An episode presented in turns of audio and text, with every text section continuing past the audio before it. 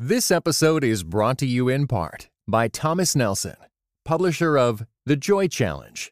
Discover the ancient secret to experiencing worry-defeating, circumstance-defying happiness, written by pastor and best-selling author Randy Frazee, and is available everywhere audiobooks are sold. You're listening to the Faith twenty twenty Podcast, helping you see twenty twenty clearly through the lens of faith.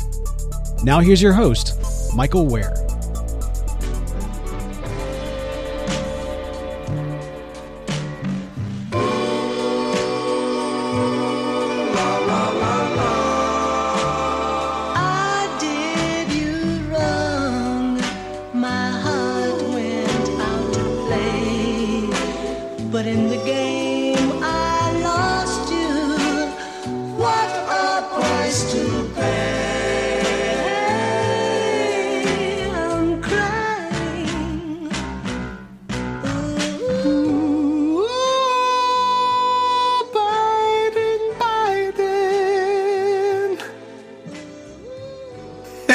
What if every episode, from now on, I just open it up with some Smokey? Hey, this is the Faith twenty twenty Podcast. I'm your host, Michael Ware. As you might have picked up, since last episode, uh, this uh, twenty twenty race has swung pretty significantly in the favor of former Vice President Joseph Biden. Uh, we gave you a preview that this was going to happen on the last episode. And we didn't just say, like, you know, Biden could do well. We told you, watch out for Massachusetts. We said, look out for Minnesota. We said, Biden can win Texas by five to seven points. We said, Biden is going to do much better in California than what polls have been suggesting. Uh, And he, he did basically all of those things. Uh, and so now we head into this, the first four states. It's like, you know, the pacing of it makes it feel like you're letting the runners get their legs under them. You know, Super Tuesday is like, you know, a sprint. And now we're in like the gauntlet portion. Like, energy has been exerted. Most of the contenders have had to drop out at this point. And now, just when you think, oh, I'm on like a home stretch, now instead of just running, uh, you, you got to swim, uh, you got arrows shooting out of walls at you, you know, like it's just, it's just, uh, it's going to be in some ways a war of attrition. I will say this race could mostly be over in two weeks. Florida is a huge state. Biden has significant advantages in the state already, and I think Bernie has a record that's been discussed a bit in the debates, but I think that March fifteenth debate is really going to lay out some some issues where Bernie's going to have a hard time explaining himself to, to voters in Florida, I think. But before we get there, let's talk briefly about these upcoming states on Tuesday. And I say briefly because we have an interview. I just love the conversation. It's a bit a bit longer than our usual interviews. And instead of cutting the interview short, I'm going to sort of cut my my opening comments short just to try and keep this episode uh, under an hour. And so, look, uh, folks can, I mean, ju- just to recap a bit of what's happened. Biden now heads into this week ahead in delegates, which prior to last week, no one thought, people thought it was about him potentially being able to limit Sanders' lead in some way. Not that he could head into what should be a good stretch for him uh, with a delegate, with an already existing delegate lead. And so that's critical. Bloomberg is out. He's endorsed Biden. Kamala Harris has endorsed Biden. Uh, we we've already discussed this. Amy Klobuchar, Pete Buttigieg have endorsed Biden. Elizabeth Warren is out of the race. She has not made an endorsement. And that, that'll be a subject of a lot of speculation and interest. And, and really, I don't have any significant opinions on that. She's going to do what she's going to do. I wouldn't be surprised if she waits to see how this plays out for a week or two. Uh, she can sort of lock it in for Biden if Biden looks like he's going to win anyways, um, or if there's some kind of major moment, you know, where Biden has a bad debate somehow, you know, Florida doesn't, isn't this the sort of uh, big win state that it could be for him. Maybe Warren wants to hold out, you know, hold out, if not, so that she could endorse Bernie, so that she's not viewed as someone who sort of lined things up for Bernie. Uh, but honestly, I I don't know. Warren is someone who I was convinced she was sincere about super PACs, and I, you know, I think she was, but she changed her, her her approach there. On reclaiming hope dot substack dot com, I offered some post uh, Super Tuesday analysis, including reasons why I thought Elizabeth Warren lost. Would urge you to read that. I mean, it's pretty significant, um, quite a few words on the subject, and so uh, would. urge you to go there. Also answered some questions from some of y'all on uh, from Twitter at reclaiming hope dot substack dot com. So would urge you there. The other thing is, I'm not sure, I don't think we've discussed it on the podcast, uh, but earlier, or I guess it was late last month, I released a report with the Trinity Forum that I've been working on for over a year, uh, co-written with Amy Black, who's a, a professor of political science at Wheaton College in Illinois, on Christianity, pluralism, and public life in the United States. We interviewed over fifty Christian leaders around the country and drew insights and wisdom from them that we put uh, into a report that we hope will be helpful for Christian ministries, for pastors, uh, for Christians who are navigating a very complex landscape in this country.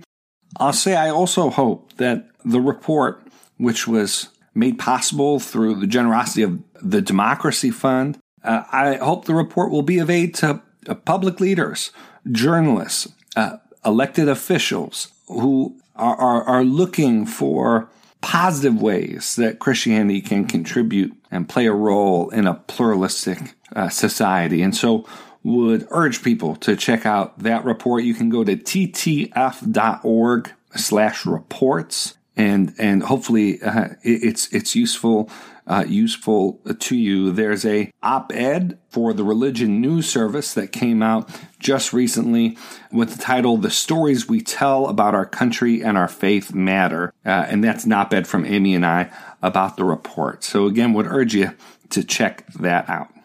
All right, as we look ahead at the race that is now basically down, and I say basically because Tulsi Gabbard is still in this race, uh, but basically down to Biden and Sanders, uh, you know, what what lies ahead of us? Well, concretely, what lies ahead of us is uh, t- uh, on Tuesday, we have six states voting. And that includes Idaho, Michigan, Mississippi, Missouri, uh, North Dakota, and Washington. Then we basically have elections every week. The week after is Florida uh, and some other states. The week after that, Georgia.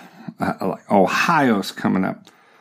We get into April, Pennsylvania. You know, if Biden doesn't end this thing in Florida, we're set up for a critical critical showdown in Pennsylvania, which is basically what we've what we've had in two thousand eight and twenty sixteen. Pennsylvania was critical when it was Hillary uh, uh, Hillary Clinton versus Barack Obama.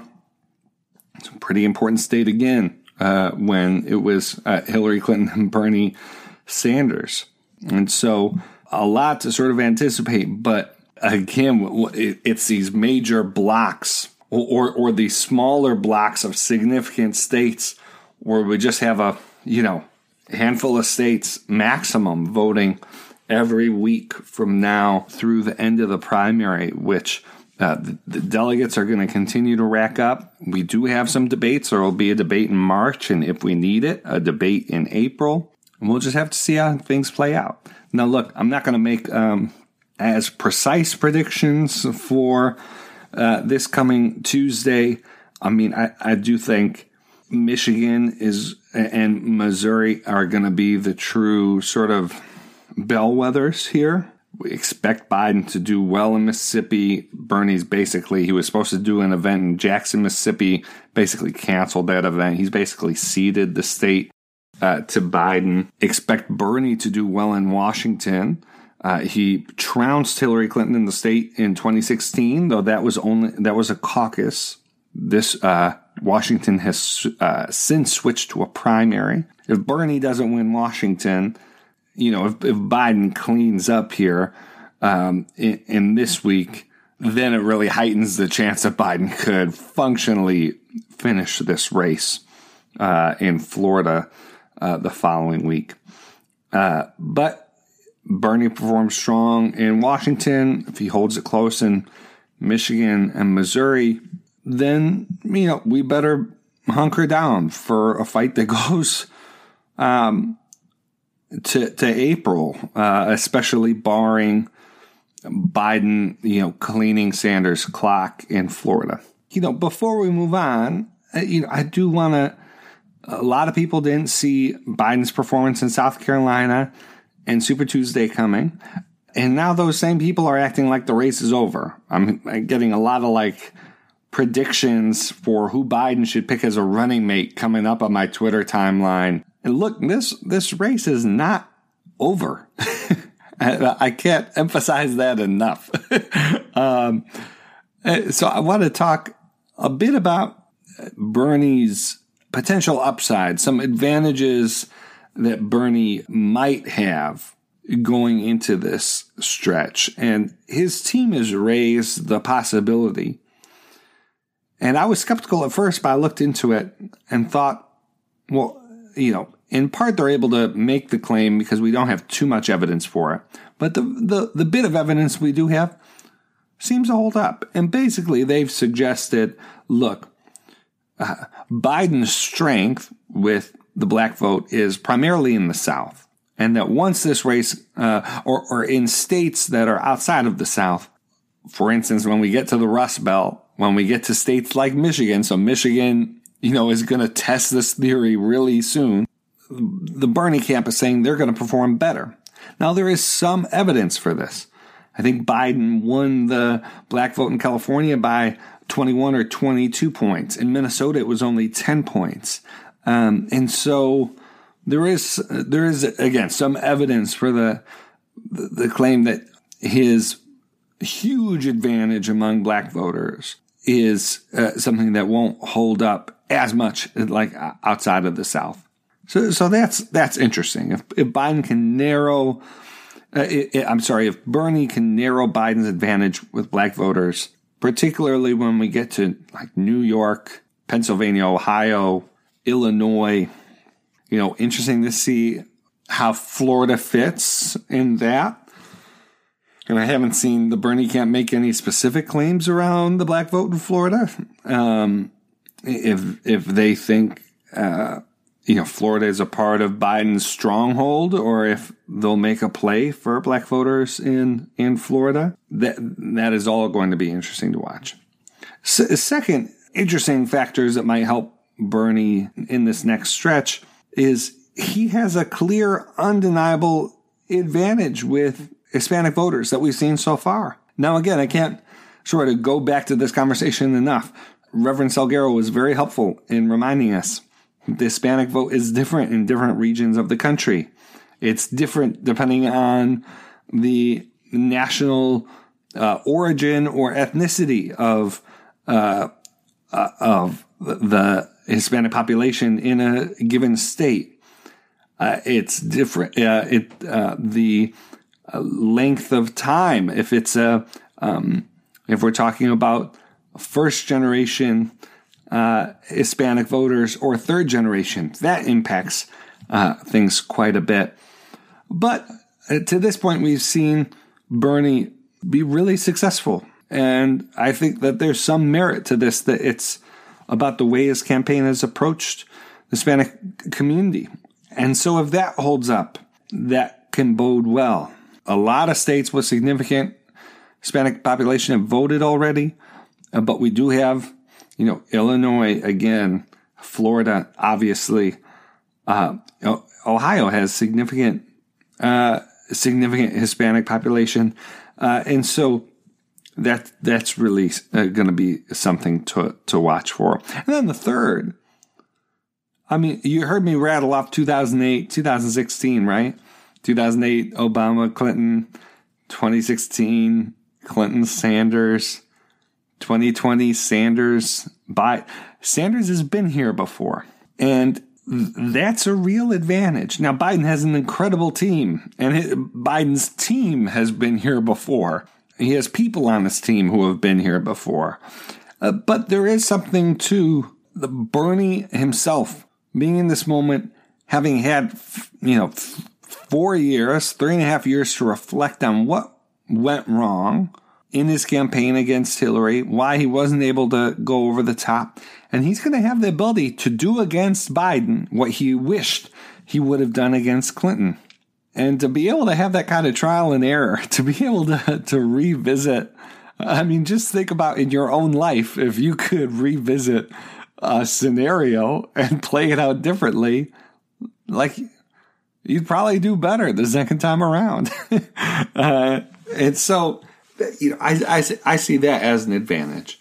To be clear, I think Biden is, in my opinion, a clear frontrunner. In other words, the dyna- the dynamics of this race have to change in order for Bernie to have a chance. This can't just be on cruise control. That is why, you know, as we talked about last week, you know, the fact that there wasn't a debate, that there wasn't a significant media moment between South Carolina and Super Tuesday was critical because Biden was on that trajectory. Well, he's still on that trajectory. You could tell the Bernie camp is ramping up. You could tell the Bernie campaign and his supporters are, uh, especially on digital social media, uh, are training their sights on Biden in a way that they uh, hadn't, but probably wished that they had prior to Super Tuesday, um, and certainly prior to South Carolina. But they're doing that now. And we'll have to see what effect it, it makes. We might see early signs. You know, that's what I'll be looking for tomorrow. I expect Biden to uh, extend his uh, delegate lead, but I'll be looking for signs that the Bernie campaign is finding an effective counter to, to, to the Biden campaign. And we'll obviously unpack uh, the results Uh, for for you um, on next week's episode. Uh, don't forget, we do have a debate on March fifteenth, so we'll probably record the episode after that debate uh, and try and uh, get the episode out on Monday evening or Tuesday before the important states that are going uh, at that time. All right, one of the states that's voting on Tuesday, this Tuesday, uh, March tenth, is Michigan. Uh, Michigan, there have been other states that have voted with significant Muslim populations, Minnesota and Virginia in particular, but others as well.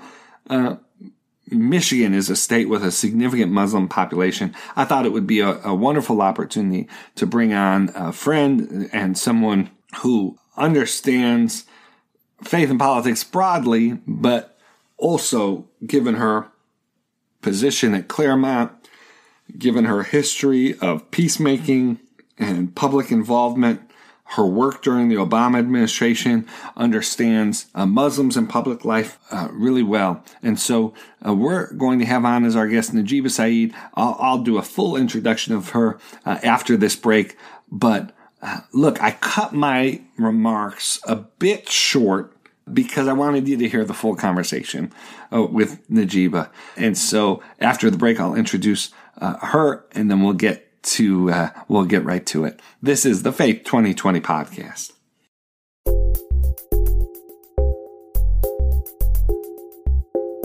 I am so excited to introduce to you Najeeba Syeed. Najeeba is Associate Professor of Interreligious Education at the Claremont School of Theology and Director of the Center for Global Peacebuilding. Uh, she has won uh, uh, awards recognized as a leader in peacebuilding and social justice-based uh, research. She received twice uh, the John Anson Ford Award for reducing violence in schools and in the area of interracial uh, gang conflicts, and was named Southern California Mediation Association's Peacemaker of the Year in two thousand seven.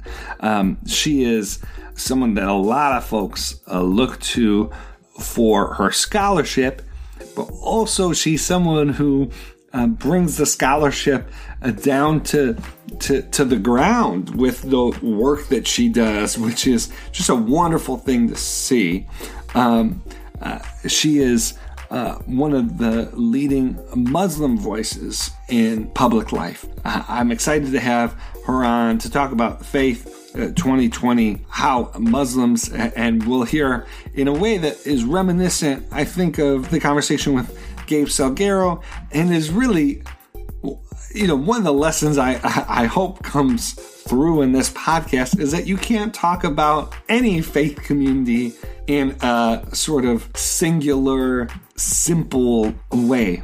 That whether we're talking about Catholics, whether we're talking about evangelicals, whether we're talking about Muslims, there is no single one Catholic vote. There is no single one Muslim vote. But we're gonna impact. Uh, we're gonna unpack some of that with Najeeba. She's gonna help us understand the kinds of motivations and issues mo- motivating um, uh, Muslim voters. And I'm just so thankful for her, for the wisdom she brings in this conversation. Friends, Najeeba Syeed, this is the Faith twenty twenty Podcast. Hi, Najeeba. So glad to have you with us on the Faith twenty twenty Podcast. How are you?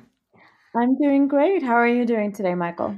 Doing very well. It's a it's a, a busy season. We we uh you know, it feels like Super Tuesday was, you know, months ago, and it was not even a week ago. And then of course uh, we have more uh, more states up to vote uh, this week. So we're just trying to stay up on all of it. And I'm so glad that you could uh, come on and, and serve as a, a, a guest for. for this episode. And kind of before we jump in, would love for you to just um, just share a bit about it, your your your background, how you got involved in sort of faith, politics, public life, um, and, and then we'll we'll kind of we'll kind of go from there.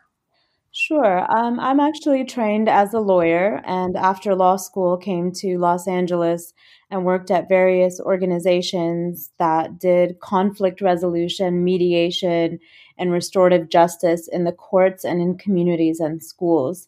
So jumping off of those sort of that ten years of work with communities around the world um, in conflict, faith was always a part of that component. And very often we think of religion as a cause of conflict. I was really blessed to be in spaces and work with people who also believe that religion could be um, really a force for resolution, for reconciliation, and building bridges. So having done that work practically in conflicts around the world, I became a professor in two thousand ten at Claremont School of Theology, United Methodist Seminary, and was their first Muslim professor. And have had really the honor and pleasure of teaching um, in the field of what's called interreligious education, and have doctoral students and master's students, uh, many of whom are studying to be imams, the majority of them who are going to be pastors in different denominations, as well as PhD students that study the intersection of religion, politics, peacemaking, and um, really religion in the public square and how it's utilized both in rhetoric as well as in in um, in in the political realm around conversations that bring us together. First, it's been such fun to see Claremont and and see how Claremont's developed, and uh, a lot of energy there and a lot of sort of experimentation there. And it's been fun to see uh, see see that work develop. I was excited to uh, when when uh, you came on board there, but but I, I do want to pick up Uh, kind of where you just left off, which is kind of a general question before we get into sort of the the state of the race now. But at, just as you've looked at the at the entire presidential race so far, is there anything that really sticks out to you about uh, how how religion has played a role? You know, I think that's an excellent question. And I think one of the things that I've really been focusing on are is the limitation of the language that we utilize around faith and religion as really emanating from a pretty Christian origin. So, yeah. For instance, people are always using the word religious left. And we know, according we know according to the work of Ayers and Hofstetter and others, that actually for Muslims, the more often that they attend a mosque, the more likely they are to participate politically. They call the mosque a religious resource that actually promotes political engagement. So the idea that one would be more religious and more politically engaged doesn't always fit with the language around progressive and conservative that are sort of taken from the public square and then pasted onto the Muslim community in the United States.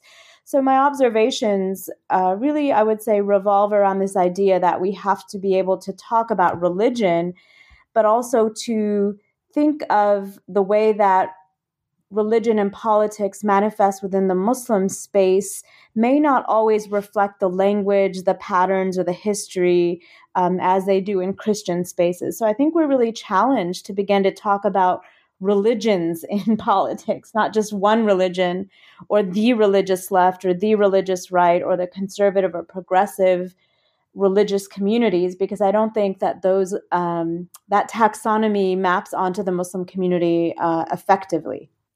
Th- that's so interesting. I have a I have a, a friend who makes a what what I think is a similar insight, which is the the mainstream praise, particularly from non-Muslims, for the quote unquote moderate Muslim, uh, and sort of how how do we have uh, you know uh, how do we support moderate Muslims? And uh, my, my friend would say to me, you know, how would how would you like for someone to call you a luke, lukewarm Christian? Uh, you know, you, you know the, these terms that we uh, don't don't necessarily translate. I, I I think that's I think that's uh, I think that's really helpful. Let, let me ask you. I, I know it's a it's a big question. My basic understanding is that twenty-first century, when, when we speak in sort of partisan terms, that twenty-first century um, Muslim political uh, alliances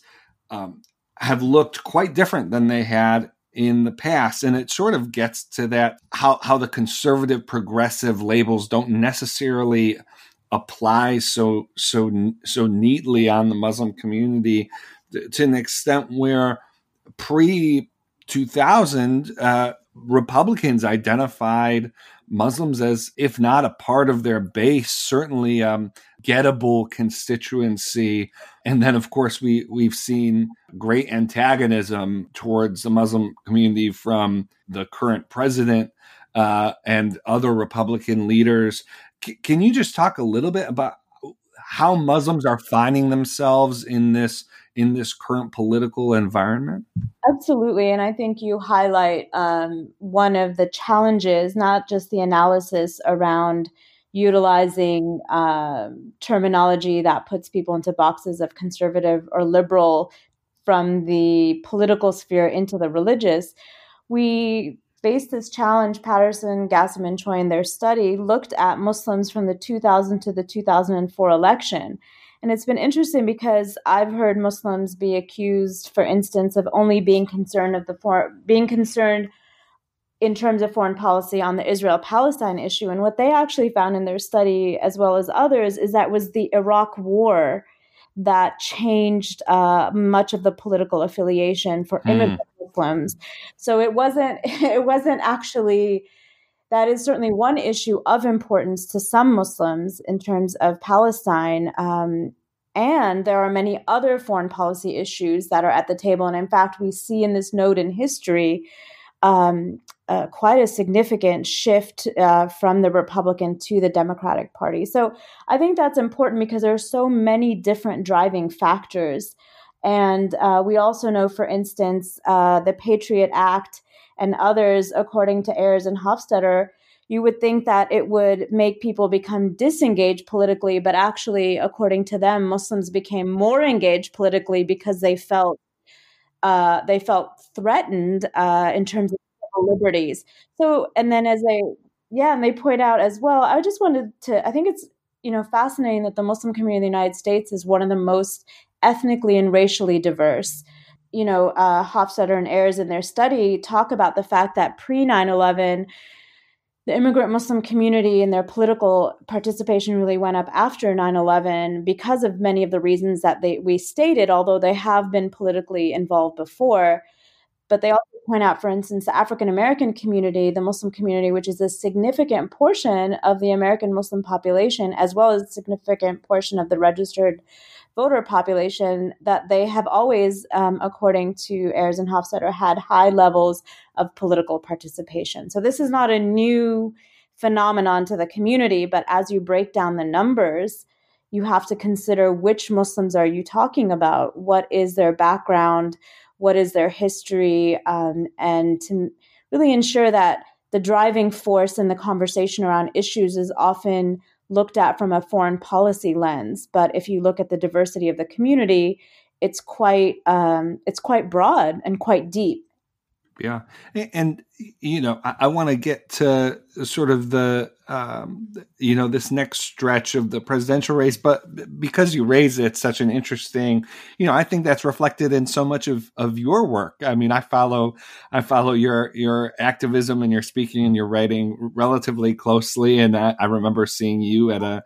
Uh, at a uh, rally around immigration reform. I know you uh, you you think quite a bit uh, and care deeply about uh, healthcare, and so just just talk a little bit about w- how you view the intersections of of, of if you don't mind of of, of your faith and and uh, sort of public oh, issues. Absolutely, yeah.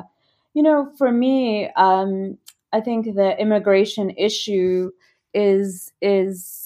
is one that really came to fruition when the Supreme Court upheld the Muslim ban.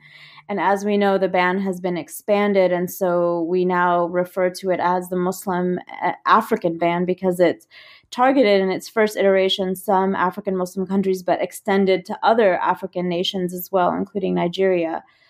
So that those were some of the pivotal moments in the consciousness around the fact that it's not just foreign policy that is based on um, perhaps an anti-Muslim perspective at times, yeah. but also this affects, you know, people here. I have family right. in my own family. Um, I have in-law, my, one of my sister-in-laws is from Yemen. So imagining that, you know, her family is now banned from traveling to the United States. And, you know, this is having a real impact on people who are in the voting population. These are not, I think sometimes when people think of foreign policy or immigration issues, they think it affects, you know, those that are trying to get into the country. But this particular the Muslim ban um, has had a deep impact on dividing families uh, or making life very difficult for families. And in particular, you know, one of the things I appreciate about Elizabeth Warren's most recent um, most recent public engagement with the Muslim community was looking at things like for like um, like debt and the idea of student debt and the notion that for Muslims, it's an issue that's important, not just because it affects us and we're limited in some way, but also in a generative way. And this is where I hope the conversation for the Muslim community uh, will, we will allow for that in the public square. So when I think about the issues of overburdening families with medical debt or debt related to student uh, education, that is a Muslim issue, not just because it affects Muslims, but because Muslims um, have an ethic that revolves around this idea that uh, when we engage in debt, we should not be overburdened. The idea of, of debt that keeps people from being able to live out their lives, um, debt that cripples them from the capacity to, to be able you know, and it's not just me, but that should be a, a value that we think about. And I, you know, I wanted to just point out here, um, as someone who is very deeply committed to religion, I can also be deeply committed to these social values. But as a Muslim, I, I often am afraid to talk about some of my commitments, because what happens as soon as, as soon as I think about an ethical approach as a Muslim, you know, frankly, a Christian can come to the table and have their ethical approach, a Jewish person, whatever background. But as soon as a Muslim individual activates their resources for uh, their ethical approach to how we should think about money or how we should think about um, migration, then get labeled as, you know, being being trying to advance an, uh, an agenda that is seen as problematic. So I think that is a prejudice against Muslims in the public square. And I think it, as we see more Muslims um, get into the public square, that is a question, you know, are we equally able to articulate a religious foundation for our values? Certainly, religious freedom is a core value of mine, so that I would not want to impose my perspective. I do think it's a resource rather than than a deficit for me to hear why, you know, and what is what is the basis for a Jewish ethical approach, a Catholic a Catholic ethical approach, a Methodist approach to all of these issues. We come together and we have a conversation, and then, um, you know, we build together. And for those who have no religious affiliation at all, that's also an important component. But I just wanted to point that out in this time of, of heightened Islamophobia. Is it safe to talk about your ethics as a Muslim and as a voter? You know, how do we how do we bring our faith into this public square without being accused, unlike other traditions who are allowed to do that? How are we able to bring it into this conversation? Yes, we could. Uh, uh, we may have to find another forum, because we could go on a long, like, academic, wonky sort of. But I think what you just said is so critically important. And if you believe, as as I do, that sort of in the post-World War Two era, our public conversations about moral knowledge has sort of atrophied.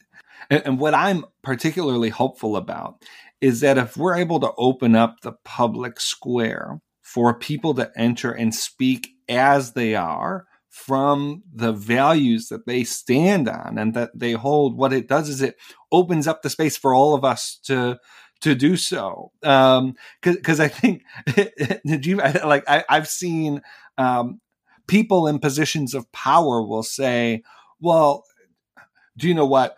You let sort of this religion stuff sort of get in. It gets very tricky. So the easiest thing to do is just shut off all uh, ethical valuations, and let's just talk about sort of best practices and what's evidence-based.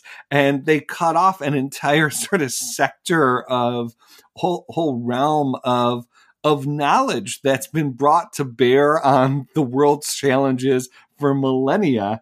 Um, and so I'm, I, I want to affirm both your identification that Muslims currently don't feel, and I think rightly, rightly so, in terms of the prejudice that they face, sort of the ability to identify as Muslim and, and to sort of identify their politics as being based, at least in part, in their, in their faith. I think that's one concern. A concern of mine, in addition to that, has been just the absence of moral argumentation in public life at all. And and I think, you know, but the, these challenges go hand in hand. Yeah. And I think, so I think part of it is, you know, this idea of religious imagination and moral yes, yes, yes, yes. being deeply connected, so that Uh, when I teach my students around the topic, uh, around these topics, you know, one of the things I try to get across is we live in a time where, you know, our religious traditions hundreds of years ago would do competitive theology, trying right. to prove, you know, I'm better than you and you're better than, you know, and, and we would yeah, get yeah, yeah. interpretation of the stories. And I often tell my students, we live in a time of cooperative theology, where each of us and our own traditions and communities build solutions for problems. You know, one of my students, my doctoral students, he is an imam in South Central Los Angeles in a predominantly and historically African American mosque. And he has developed this restorative justice process for his students in the Muslim school where they're doing restorative justice with one another instead of uh, retributive justice, which means the students, the second and fourth graders, get together once a week. And it's based on their Muslim tradition, and it's based on their community and um, history of the African-American as well as African traditions present in the community. And now the adults have been asking to do restorative justice circles. So how do I take this, you know, wonderful young second, um, his father was an imam too, how do I take not just this tradition, but this vibrant community that's been created where violence is abated, where people are living and building intentionally? What value does he bring as a leader, uh, a religious leader? So the cooperative the- theology question isn't about him trying to let go of that, but to say, hey, here's right, a model right, right. that works, right? And then the church down the street has a model that works. So the cooperative piece is not in creating the theology, but in bringing our unique religious histories, tradition, but even more so just our practices. You know, like you... Some of the best uh, people that solve problems, you know, in our communities are faith leaders, you know, and how do we get together and think through? Maybe there's something that um, Imam Jihad Zafir that I'm talking about at um, Islam Los Angeles, maybe he's doing something that is profoundly useful somewhere else, but being able to bring his full self, his full community, both religious as well as cultural and historical community to the table without negating any of that and saying, what can we learn from one another and witness with one another? Because we have dire problems. I live in Los Angeles, and our issue around unsheltered families, I mean, we have people living in cars, you know, this, this is the reality. So to me, religion and politics is one of the questions is, well, it's not just how will you vote, but how will we get together and have public, private, and um, government partnerships to solve these issues? Because clearly what is happening is, is, is not enough. We all need one another. Yeah, I you, you know, I could not agree more. We had the chance to work uh, on some of these issues when I was at the White House. I, I almost hate to, to move the conversation where I'm going to move it, but but uh, but you're right. How, how how will you how will you vote is not everything, but uh, for uh, the state of Michigan and five other states uh, this t- this Tuesday, it is the question, or at least one of them.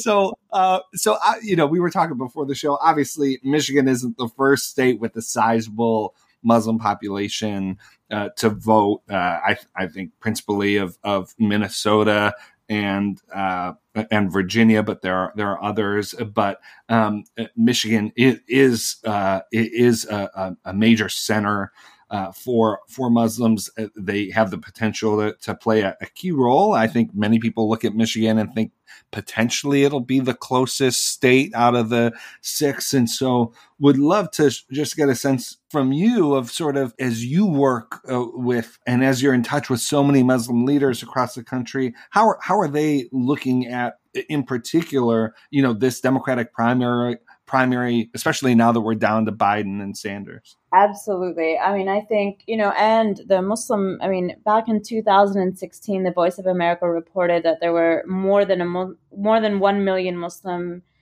uh, Muslim individuals registered to vote. And um, voter turnout, according to multiple sources, has only been going up. So I do think Muslims continue. And as I mentioned earlier, we have, you know, the, we have Muslims of South Asian background, Arab background, Iranian Americans, uh, we have Africans, and uh, as we mentioned, Black Muslims, you know, very substantial populations in different parts of the country. So that's another way we really have to regionally analyze the Muslim vote, where we are. And, you know, Middle East, I just had an article that came out that reported probably, you know, these numbers we don't know until the end of this whole campaign, but you know, the ma- vast majority or the numbers for Bernie Sanders as high as above fifty percent of the overall Muslim vote so far as they see it. Um, but, you know, I, I, one thing I have a concern about in reading the reports around the Muslim vote um, you know, it's, I have not seen it in this election yet. It has happened in the past.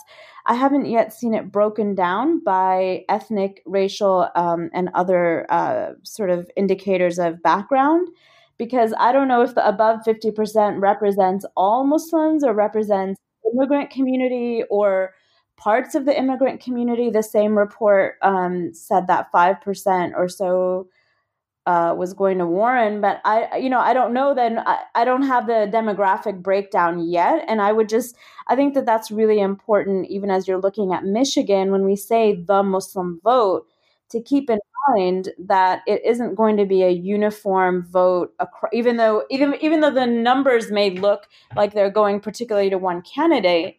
We don't, until it's broken down, it could be that that five percent, you know, might be overwhelmingly of one background or another. So I, I'm pointing that out. I think, I think that that's, we just have to be careful to bring in all of the other factors, uh, you know, in particular, as I mentioned, um, we have different levels of historical political participation, um, African-American Muslim communities having had a long history of participation in the Democratic Party in particular. As I mentioned earlier, the im- the immigrant Muslim community, um, a portion uh, switched uh, around the Iraq War issue. So different communities are already historically engaged with different parties. Uh, so we, I think we just have to be very careful to not make an, you know, not to make an assumption that every Muslim you you meet would have voted for who you thought they would have voted for. Right. Yes. Yeah. So, you know, there are still there are still some Republican Muslims, and um, Pew estimates that um, it actually, from two thousand seven, it was eleven percent, and in two thousand seventeen, that percentage went up to thirteen percent. So there are, you know, the Muslim community demographically is overwhelmingly still above sixty percent Democratic, but there is there, you know, there are a portion that are Republican. So I just, yeah. I just wanted to point that out. Um, some of the factors that we see that make a difference, I think, for both voter registration, unfortunately, as I mentioned earlier, um, Ayers and Hofstetter talked about policies that you think would alienate Muslims, that are targeting Muslims, that that actually increased uh, political participation. So unfortunately, as Islamophobia rises, um, the unfortunate part of this, you know, is that Islamophobia exists, and yet it's right, right, right, right, yeah, yeah. The civic participation is is good. It, it, if only it could happen. Yeah, right. So that's a, I mean, that's a fascinating, that is a fascinating finding, I think, because yes, you imagine that, you know, as policy, it seems like your voting may not actually be working, but the perception could be that it's not working. But I think in some ways, the galvanizing is the targeting of Muslims and the singling out of Muslims for certain yeah. policies. And, you know, as I mentioned earlier, there are so many issues that could be construed as Muslim. Um, it doesn't have to be just that it affects one part of the Muslim community, but mass incarceration. We see uh, groups like Believers Bailout that have developed that are really yeah. looking at mass incarceration, because the percentage of Muslims in prison is quite high. Muslims are overrepresented in the prison system. And so, you know, what is construed as a Muslim issue really has to be, I would say, interrogated. Uh, first, at, first with the idea of whom it affects. People will often consider Muslims, and in the media talk about it as an immigrant community. And so we have to look at the vast numbers and um, types of communities that are affected by issues. But also from an ethical perspective, Muslims may extend something into a Muslim issue, whether or not it affects their communities. Mm. And, you know, I think the other thing that I wanted to mention here is that we see, for the first time, I've been voting since nine, I I've been voting since nineteen. ninety. I'm afraid to give this sometime, sometime in the twentieth century. Yeah. I've been voting since the late nineties. I've always voted, um, you know, in the, with, with the Democratic Party. So I didn't have that shift after nine eleven. I was already, yeah. I went to college in North Carolina. I was going to point out, we see Muslims being um, in charge, if not drivers, in some of the Democratic political campaigns. So uh, Bernie Sanders' campaign uh, director is Muslim. He has not just surrogates, but one full-time staff member, if not more, dedicated to Muslim outreach. Uh, we see Iram Ali and Warren in the Warren campaign. So, you know, and those are not just a few. And I think that grew out of, frankly, there were many Muslims involved in the Obama campaign. Yep. So, you know, not the Obama campaign, sorry, the Obama administration. So you see this rise of Muslim professionals who were in an administration, and now many Muslim professionals who are running campaigns. And this is all over the country. So I think that that's a really important um, factor to keep in mind around Muslim registration. And let's say you're running a political campaign, you know, it's very effective to have Muslim staffers. We're seeing that that makes a huge difference, that you have multiple faces of your campaign that can relate to the Muslim community. And so many Muslims are running for office, and many are winning in their local races. So all of these factors in the last, I would I would sort of put that more in the last decade, um, even in the last five years, it's a different ballgame for the Muslim community. Yeah. Yeah, that's all very helpful uh, insight. As you as you look um, to well, well, first, can you tell us about uh, the Muslim community in, in Michigan, particularly in in Dearborn? Um, is it is there diversity e- even within the Dearborn community, or does that represent a particular slice of the Muslim world in in, uh, in in Dearborn? I mean, certainly you have one, you know, a very, very large Arab American population concentrated in Michigan. You also have a historically African American Muslim population um, throughout Detroit and other parts of Michigan. So you have a diversity of communities. You have a South Asian Muslim population present there as well. I do think that um, all over the all over the country, wherever you have large concentrations of Muslims, whether it be New York, Los Angeles, I think that the internal diversity of the community and the historical um, kind of nature of that community is that, you know, one of the unique things about Dearborn and Michigan and uh, Detroit is that these are communities that have been there for a significant portion of time. Hmm. So, um, whereas you might see, for instance, um, in looking at Muslim communities where refugees have been recently resettled, I was recently in Oregon and took my students to a mosque, um, to visit a mosque, my Christian students.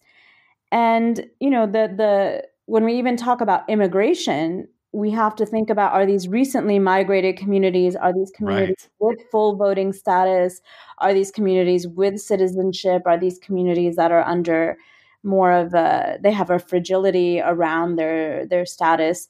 So I yeah. do think that that historically that you see both, you know, I'm not an expert in Michigan. Yeah, yeah, yeah. I think that is a very, it's a mature community. It's yeah. a multi-generational, both if you look at the South Asian um, and the Arab community. I'm here speaking about the immigrant community.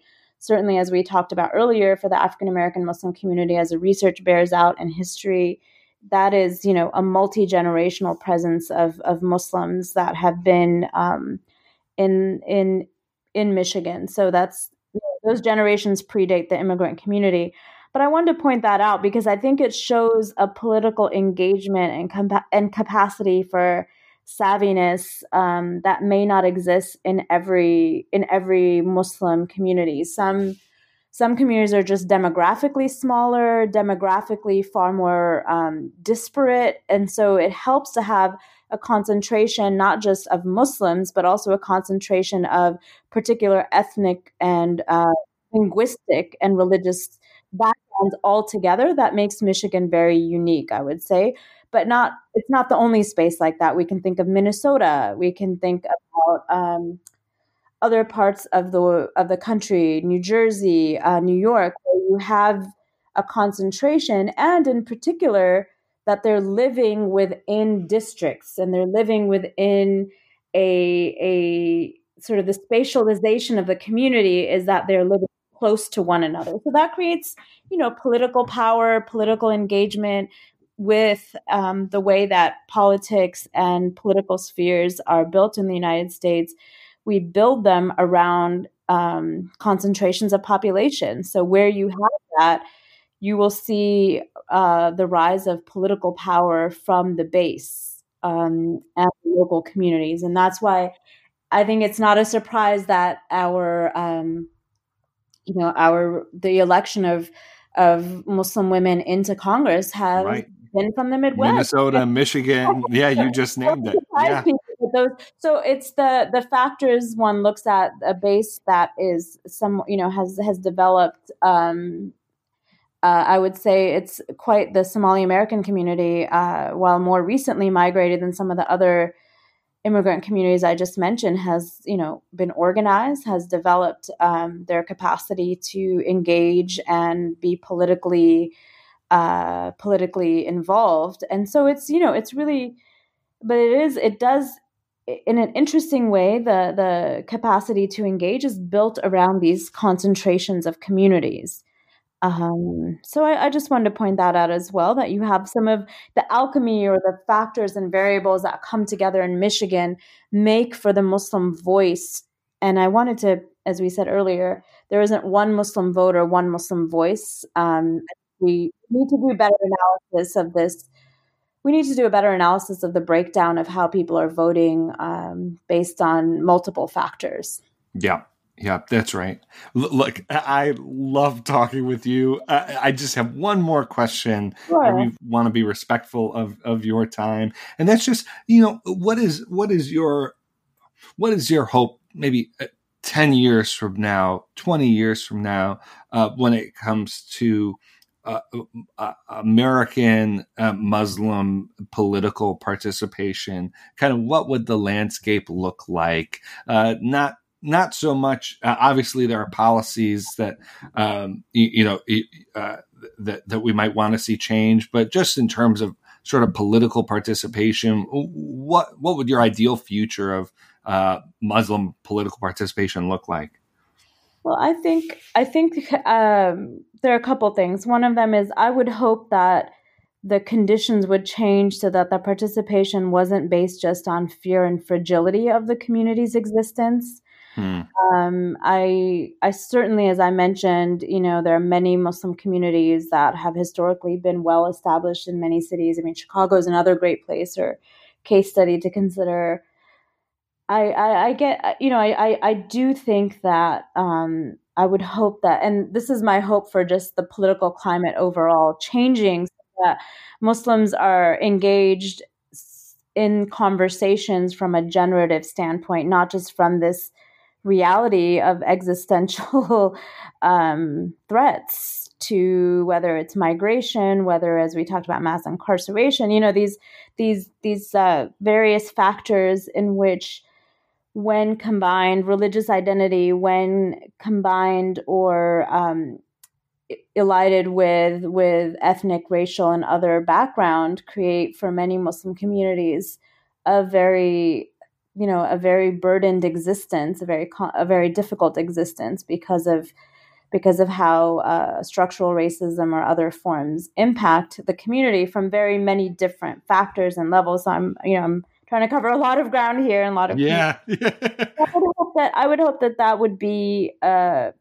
I would hope that that would be a condition in which in which Muslims were able to to speak for what they want to see for a future, and not just, you know, here I am at the edge of this society and I'm yes. looking to get, you know, I'm looking in, like I'm still looking in. I would hope that we were in a place, and this, I think, can't fall, just the burden doesn't fall on the Muslim community alone for activism engagement, but it falls on, you know, frankly, um, presidential uh, campaigns reaching out to the Muslim community before, before you're about to vote, you know, I mean, I, that would be a critique of some of these campaigns, is that there was, you know, you have to build those relationships with the Muslim community, and they have to be seen as integral, you know, not just demographically, not just because it's effective, but if if you are seen as add-ons and we are seen as afterthoughts, you know, that that that's re- that communities remember that, you know, they that's remember right. that. And they they hear that. I, I think often we think like, like no one notices these things, but no, people are paying attention to how you structure your campaign and where you're going when you visit uh, when you visit Michigan and and Minnesota and and who you're hiring. I think it's all all integral, as you said. And we were including the Muslim community. At one point, there were some Muslims, not all, just some that were excited to get the photograph with the elected official.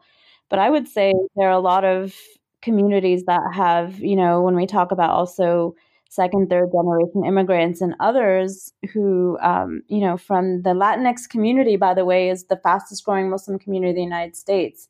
They account for above ten percent. Um, some scholars say, you know, up to thirteen or fourteen, thirteen percent of the American Muslim population. So think about places in Texas and Los Angeles. Yes, yes, yes. yes. Like this is this is this this is a community that is not on the decline, and that's right. A whole factor, I think, Michael, that's really important to keep in mind. Is very often when you're talking about the religious left or progressive Christians, the conversation teaching at an institution from the mainline. Yes, the language yeah. is the community in decline. This is a group right. that's going down. Then, really, for many. You know, at this point in history, as all American religions peak and then, you know, decline and peak and decline, at this moment, we're not talking about a group of, we're not talking about a religious community that is is is shrinking. We're talking about a religious community that is continuing to grow. And as I mentioned, for instance, over generations, building institutions like Imam Jihad Zafir in South Central Los Angeles, you know, these are institutions that are growing in importance, not just, by the way, you know, his institution is benefiting um, South Central Los Angeles. There are coming to a school that are not Muslim because they see there's so much value to this institution that it's bringing, building in the community. So, you know, um, the Muslim community doesn't exist in a vacuum unto itself. We are building in partnership or even just building, and others are coming and and and, and joining um, because they see the values at the table. Najeeba, I can't thank you enough for this wonderful interview. You're sending uh, us on to uh, Michigan and, and really just, uh, I think people will hear this interview and look back uh, at how the primary has unfolded differently. And hopefully it'll help folks see things more clearly uh, as, as we head, uh, as we head on deeper into twenty twenty. Thank you so much for joining us. Absolutely. Well, such an honor and pleasure to be able to have this conversation with an erudite host like yourself. I really appreciate it. Thanks, Najeeba. All right. Hope you enjoyed that conversation with Najeeba. Uh, hope that you continue to stay in touch with me uh, throughout the week on Twitter. And again, that's Michael R. Ware. And then you could go to my Substack account where on Super Tuesday, we did a whole thread all night long as the returns Um, as the returns came in, uh, and we'll continue to provide analysis. And then I want to want to recommend that you follow Najeeba on Twitter. Uh, just Najeeba Syeed is is her hold, so uh, just her her name. Would really recommend that you you touch base with her and, and stay up on the on the good work she's doing. I know that she has some exciting work coming down the pipe. And she's one of the one of the voices I really listen to in this space. All right, folks, enjoy election returns coming in. Re- re- remember, take a break from from this stuff. You know, it's important to follow the news. Important, you know, who becomes president matters. Again, we try and do this podcast for you so that for those of you who don't have or don't want to spend a lot of time following all this, that this could be your sort of one-stop shop to uh, thinking about the twenty twenty presidential race. And then you could sort of allow that to inform uh, what you do throughout the week, but you don't always have to be refreshing poll numbers and all that kind of stuff. We just want to Uh, help you make it through the season more informed, more empowered, uh, less anxious. Wouldn't that be a good thing? All right. This is the Faith twenty twenty podcast. I'm your host, Michael Ware. Thank you so much for joining us.